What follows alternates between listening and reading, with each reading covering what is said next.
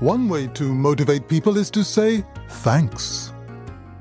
In its booklet Managing Change, the UK's Government Office for the South West notes that recognition of people's efforts can have a positive impact on your bottom line.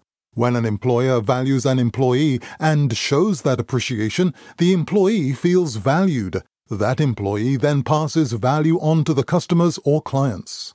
Are your staff valued and made to feel part of the organization's success, even when times are hard? When did you last take time out to say thank you to staff at all levels of the organization for their individual contributions?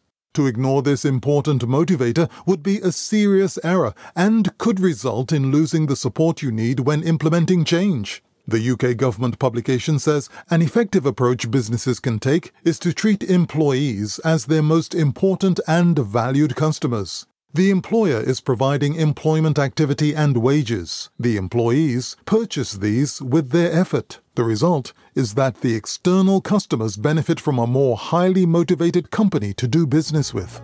Hope you have a successful day and thanks for tuning in.